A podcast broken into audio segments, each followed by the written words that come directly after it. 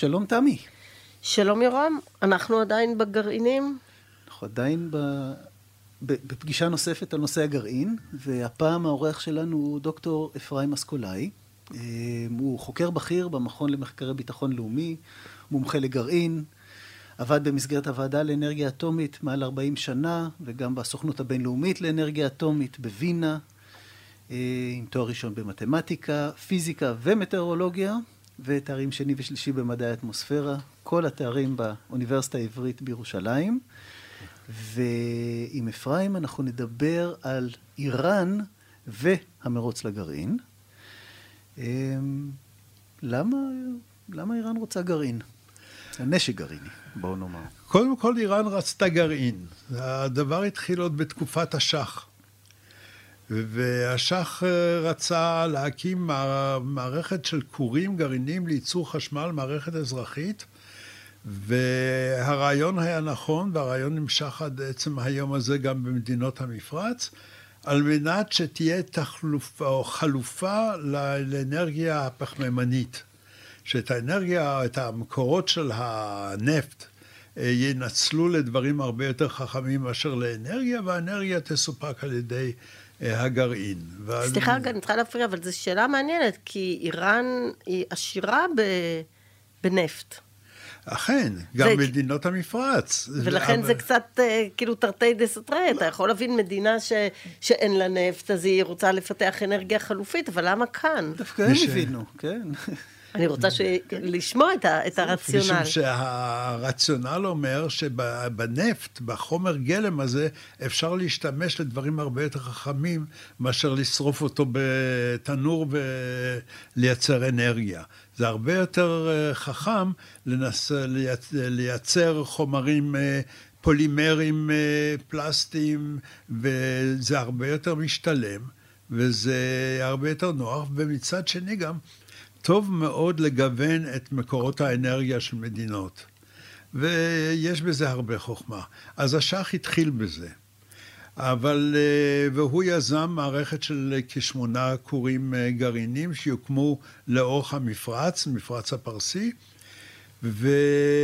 ולאחר מכן הוא גם אה, הגה רעיון, ככל הנראה, שאולי אפשר גם להשתמש בכורים ובאנרגיה גרעינית, גם לצרכים שאינם בדיוק ייצור אנרגיה, אלא לייצר נשק. הוא לא אמר את זה בצורה בוטה כזאת, אבל הוא ביקש אישור להקים מפעל הפרדה. מפעל הפרדה זה מפעל שנכון שהוא משתמש בדלק הגרעיני לאחר שהוא הוקרן ואין כבר מה לעשות איתו, אבל אפשר להפריד ממנו גם אה, את הפסולת, אבל גם את הפלוטוניום. וכאן הנשיא קרטר, אה, אנחנו מדברים כמובן החל מ-1976, אמר לא, ושם וטו, ואכן לא נמכר מפעל כזה ל... לאיראן. אבל התוכנית הגרנדיוזית של השח לא הצליחה לקרום אור, אור וגידים, התחילו בבניית כורים גרעיניים, אבל זה נפסק עם פרוץ מלחמת איראן-עיראק. אגב, מי מכר להם את חומרי הגלם הנחוצים לעניין הזה? אה, אני לא זוכר, ההסכמים, אני חושב שהחברות שאיתן היו להם הסכמי בנייה, זו הייתה חברה גרמנית, קו ופרמטום הצרפתית.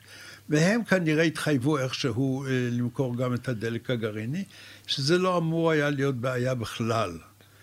אבל הדלק הגרעיני הוא הנקודה הפחות חשובה בכל הנושא הזה, אה, ועם המהפכה באיראן, בא האייתולה חומייני ואמר שהגרעין הוא מהשטן.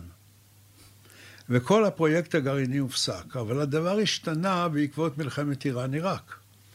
שהאיראנים ספגו כאן, אם לא מפלה ממש, אז מכה מאוד מאוד קשה. ואחר כך האייתולה חומייני שינה קצת את דעתו ואמר, אוקיי, אפשר להמשיך עם הגרעין. אז הגרעין האיראני נמשך מכאן בשתי צורות. אחת היא ניסו להמשיך עם הפרויקט של הכורים הגרעיניים, וזה לא הלך, משום שבאותה תקופה כבר מדינות המערב לא היו מוכנות למכור כור גרעיני לאיראן, והתוכנית הפכה להיות תוכנית שארוכת ימים מאוד מאוד, ובסופו של דבר הרוסים אה, מכרו לאיראן והקימו שם כור גרעיני לצורכי ייצור אנרגיה, והוא פועל. הוא הופעל והוא פועל במקום שנקרא בושר על שפת המפרץ הפרסי. אז זה חלק אחד. אבל היות והגרעין כבר לא היה מהשטן, הם התחילו גם בפרויקט הגרעיני הצבאי שלהם. והפרויקט הזה היה סודי.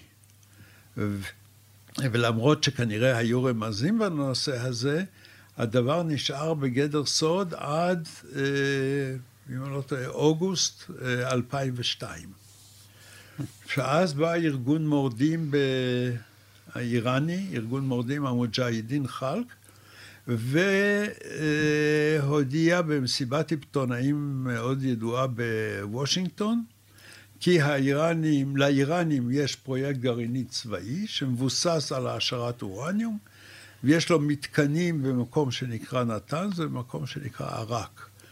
ובמקום שנקרא עראק ישנו החלק לא רק של העשרת אורניום, אלא שם גם ישנו חלק שמתבסס על הקמת כור גרעיני למטרות צבאיות, כלומר שמייצר בעיקר פלוטוניום, ומפעל מים כבדים, היות והכור הזה עמד להשתמש במים כבדים כחלק מהכור, כמעט נויטרונים. ואז מתחילה השיחה הבינלאומית מסביב לשאלה, איראן, מה המשמעות של הצטיידות שלה ביכולות גרעיניות שלא למטרות אה, שלום. אכן, אה, זה היה טריגר לפעילות בינלאומית, בעיקר במסגרת הסוכנות הבינלאומית אה, לאנרגיה אטומית, סבא בקיצור, והתחילו ללחוץ על איראן, אה, לספר מה קורה שם, ואיראן נאלצה להיכנע בשתי דרכים. וקודם כל הסיבה שהיא נאלצה להיכנע זה היות ואז אה, התחילה מלחמת המפרץ השנייה. ואיראן התחילה לפחד או לחשוש שארצות הברית באותה תנופה גם אה, תגיע לפרויקט הגרעיני האיראני. זה לא היה, אבל איראן באותו שלב, ב-2003, האטה קצת את הקצב מצד אחד, שאולי נגיע לזה, ומצד שני פתחה את המתקנים לפיקוח בינלאומי. והצהירה על חלק מהמתקנים לפחות, מה נעשה שם, ונתנה אישור לכניסת פקחים.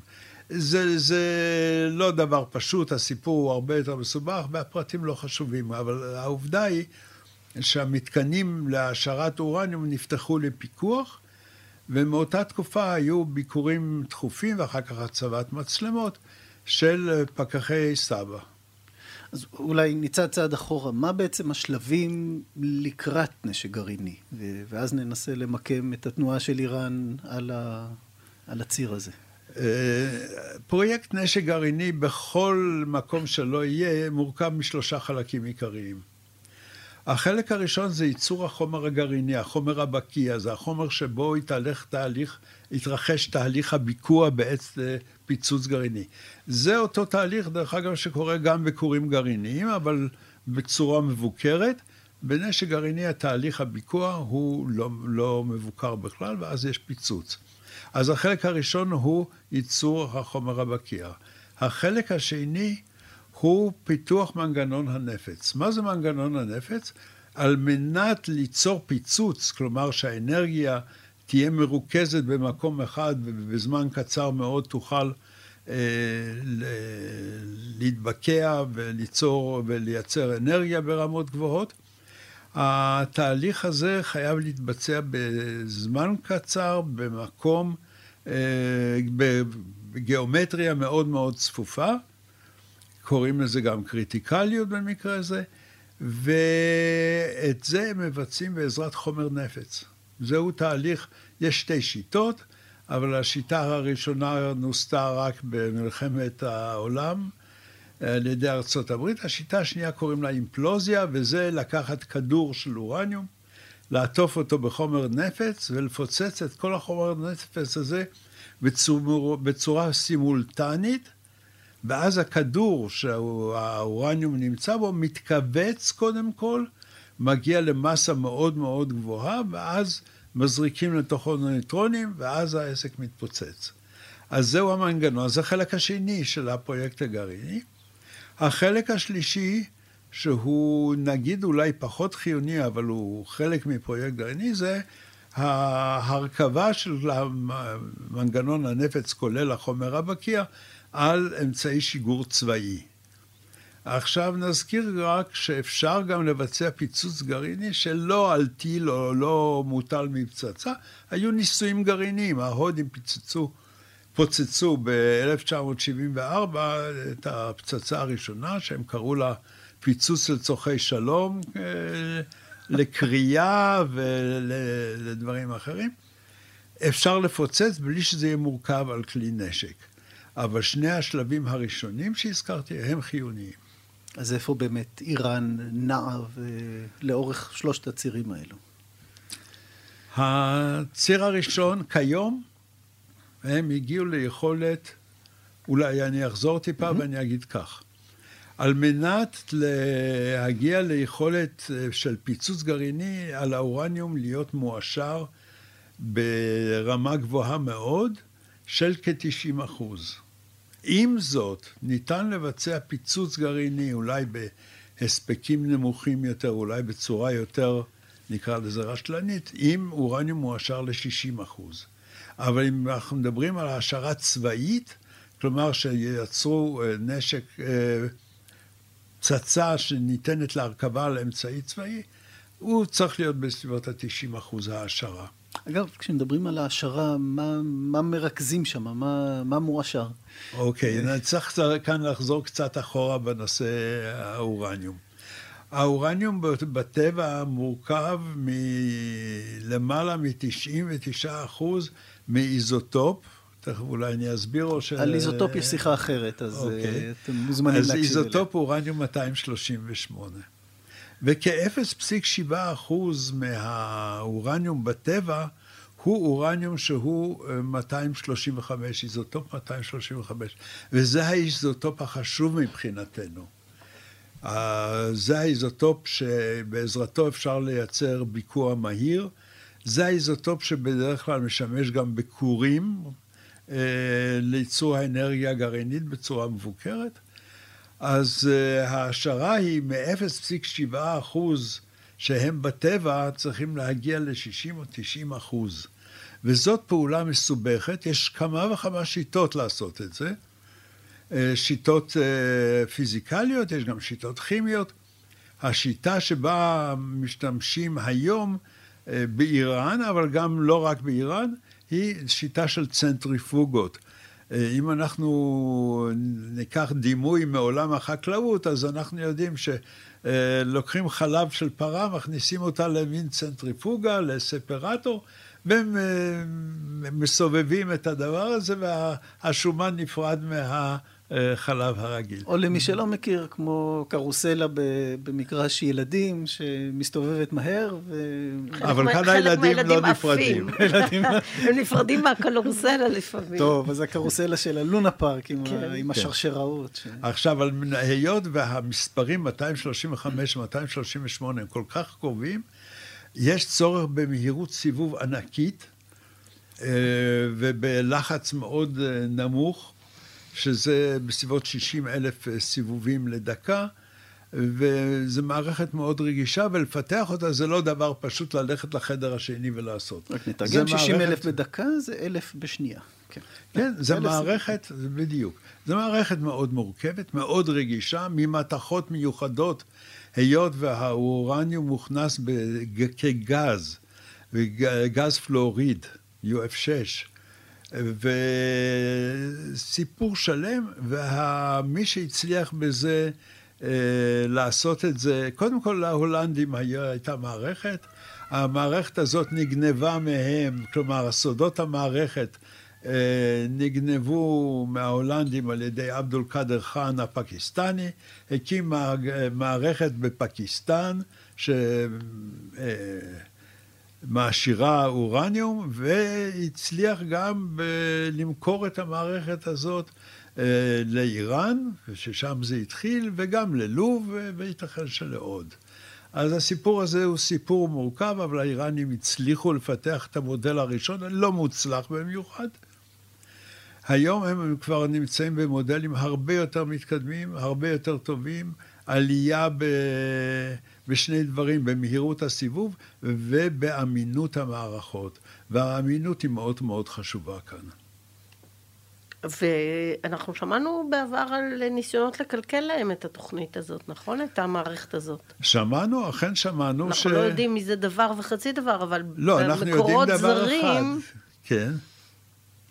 במקורות זרים, כן, אבל מה שכן ידוע, זה שכנראה ההפרעה הזאת, הסבוטאז', היה במערכת הבקרה שלהם, שהיא אה, אלקטרונית, תוכנת מחשב זדונית. דיגיטלית, והוכנסה לשם כנראה תוכנה זדונית, שגרמה להפרעה בתדר של הצנטריפוגות. וכפי שאמרתי, הצנטריפוגות האלה מאוד רגישות. ולכן אה, ההפרעות בתדר גרמו להתרסקות.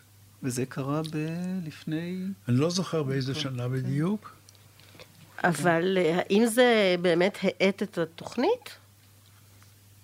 זאת אומרת, זה, הייתה, זה היה נזק שהייתה לו השפעה אה, לאורך טווח? המילה לאורך טווח כאן היא, היא, זה ברור שזו הייתה הפרעה. ברור שהייתה הפרעה, אבל לקח להם זמן והם התגברו על זה, והיום הם נמצאים במצב יותר טוב משתי בחינות.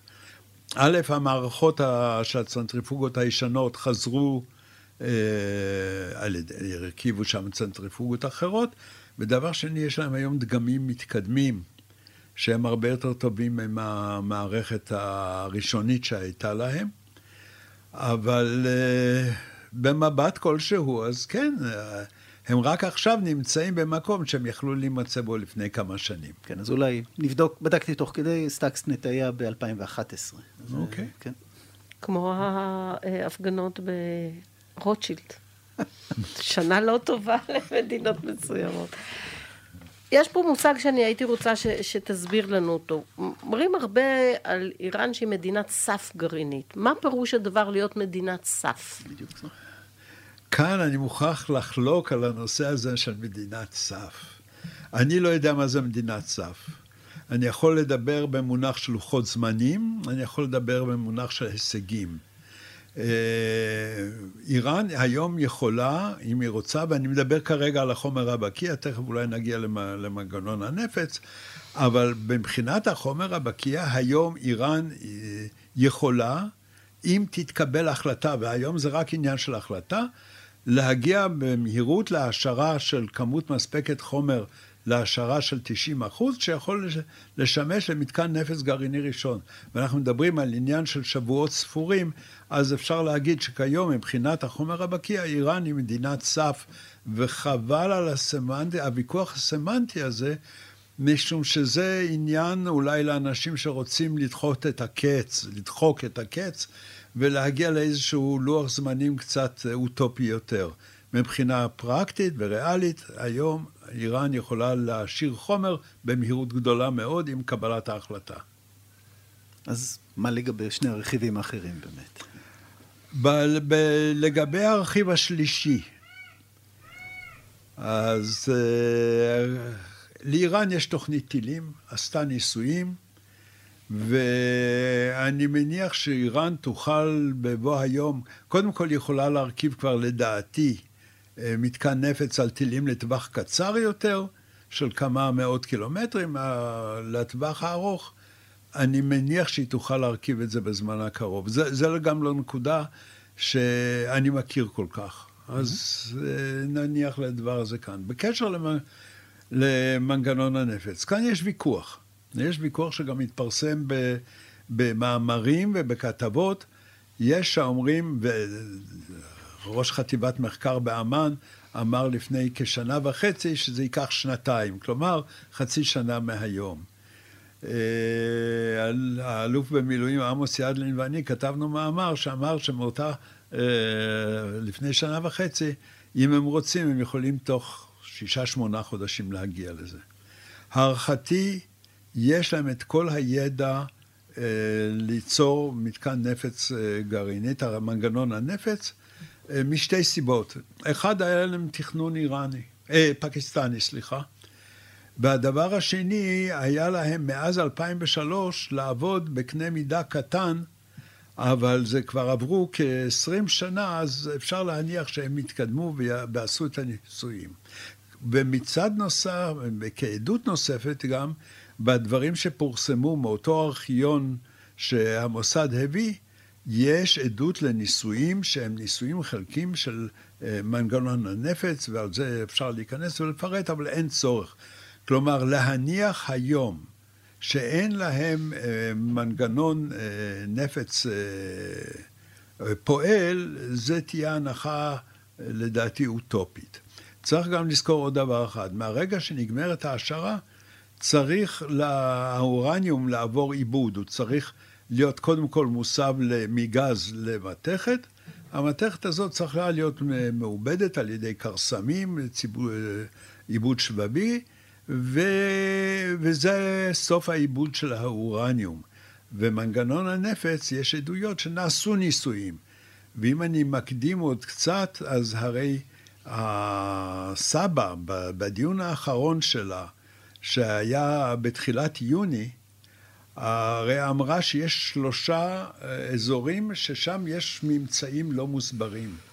והממצאים הלא מוסברים, וסבא לא נותן את ההסבר, והאיראנים לא מוכנים לתת הסבר, משום שההסבר שלהם היא כנראה, אם יהיה האמת, יגידו עשינו ניסויים במתכת אורניום לקראת אה, ייצור של מנגנון הנפץ. ואני חושב שהיום להניח, כפי שאמרתי, להניח שאין להם מנגנון נפץ אה, שאפשר להפעיל אותו, זה תהיה הנחה לא, לא, לא טובה. כלומר, האיראנים היום הם נמצאים במרחק נגיעה והחלטה, הדבר החשוב הוא החלטה, לייצור נשק גרעיני. אז למעשה המגעים הבינלאומיים עכשיו ועל ההסכם שמדברים, אה, הסכם וינה, זה ניסיון לבלום את ההחלטה? כי אם אתה אומר שמבחינת חומר בקיע יש להם, מבחינת מנגנון הנפץ כנראה שהם ממש אה, במרחק נגיעה, כמו שאתה אומר, אז בעצם הלחץ שמופעל עליהם זה לא לקבל את ההחלטה ל... ל לא. לייצר את הדבר? לא, אני לא יודע מה פרטי ההסכם, אבל ההסכם אומר בואו נחזור להסכם שהיה, שנקרא JCPOA. הסכם המעצמות. כן. ההסכם עם המעצמות. עכשיו, אם חוזרים, ההסכם ההוא היה גרוע, אבל הוא דבר אחד כן עושה. אז בואו בוא נתאר את, את הסכם המעצמות. ההסכם הזה, קודם כל, אם חוזרים אליו, הם חייבים לתת את כל החומר המועשר שיש בידם, להוציא אותו מאיראן, או למהול אותו בפיקוח בינלאומי. להוריד אותו לדרגה של 3.76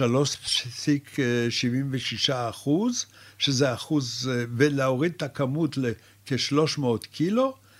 אם הם יעשו את זה, אז העולם חזר חזרה לא למצב שהיה לפני כל הסיפור הזה, אבל למצב שבו ייקח לאיראנים כחצי שנה להגיע חזרה ליכולות. כלומר, להזיז אותם חצי שנה אחורה.